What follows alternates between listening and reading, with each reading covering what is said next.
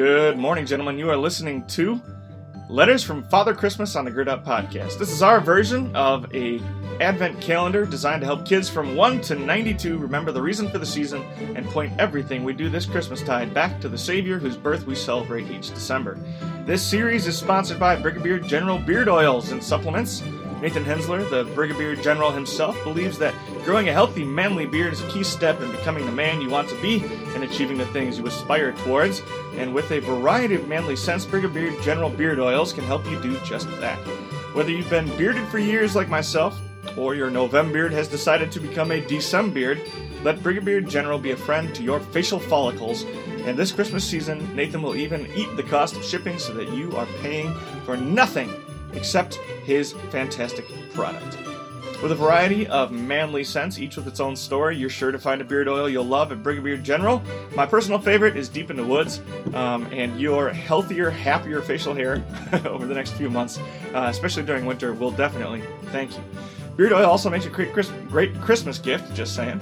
Um, and you can find the Brigadier General store on Facebook or at sites.google.com forward slash Brigadier General and start treating your beard like a son of Odin today.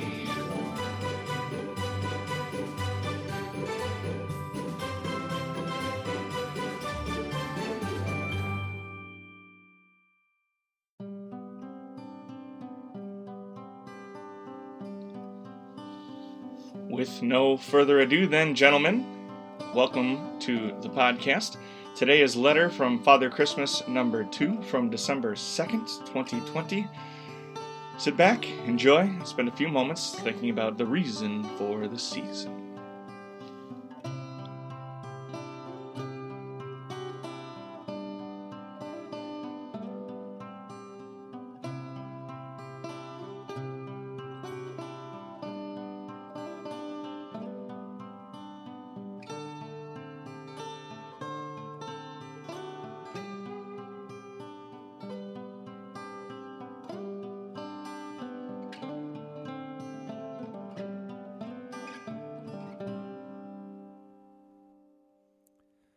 My dearest children, peace be yours in the name of the Savior, the little one in the manger, who looks humble and helpless now, but we know is the King of heaven, come down to pay our debt so that we might live forever.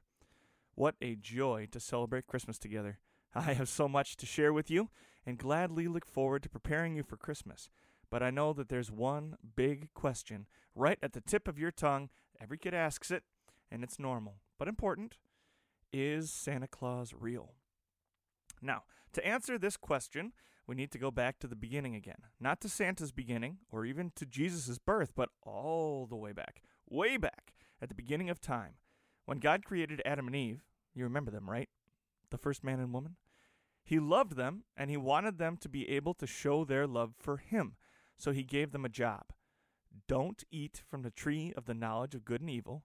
And if they didn't, they would live forever in that perfect, happy place, walking with Jesus each day. How wonderful. Unfortunately, though, they didn't do that. They ate from that special tree, and God had to cast them out of the garden. God's perfect creation was broken, and Adam and Eve, and all of their children, would have to die because they'd begun to sin. And that includes you and me. But God decided that that's not where He wanted this story to end.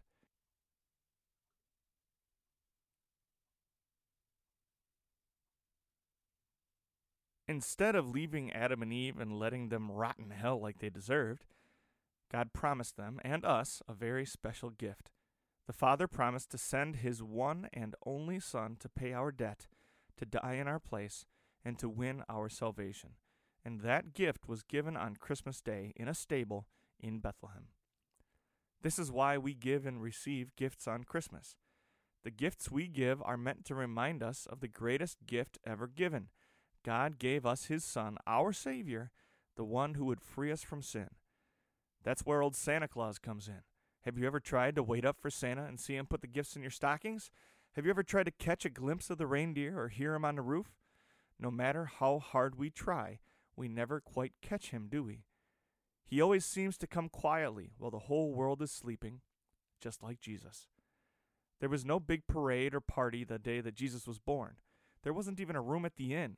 Jesus was born in a stable, in a barn out back, on a quiet night during a busy week, and not many people noticed. Except for the shepherds who had some special messengers, only a few wise men came to worship him. Jesus' birth was a quiet birth, while the whole world was sleeping.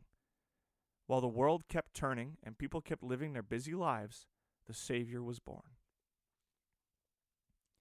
Believe what you want about Santa Claus and his reindeer, although, have you ever noticed that every story about Santa is a little bit different? And seriously, what is the deal with Rudolph? Is he sick or something? Like what what's up with his nose? But no matter what you choose to believe about Santa Claus, remember what Santa and his presents represent. The greatest gift ever came to earth on Christmas. The Savior of the world became a baby. He was wrapped in rags, and he was placed in a manger because there was no room for him in the inn. Remember to say thank you for your gifts this year, but more importantly, don't forget to say thank you to Jesus for being the greatest gift and giving his own life so that you could live forever. With love, Father Christmas.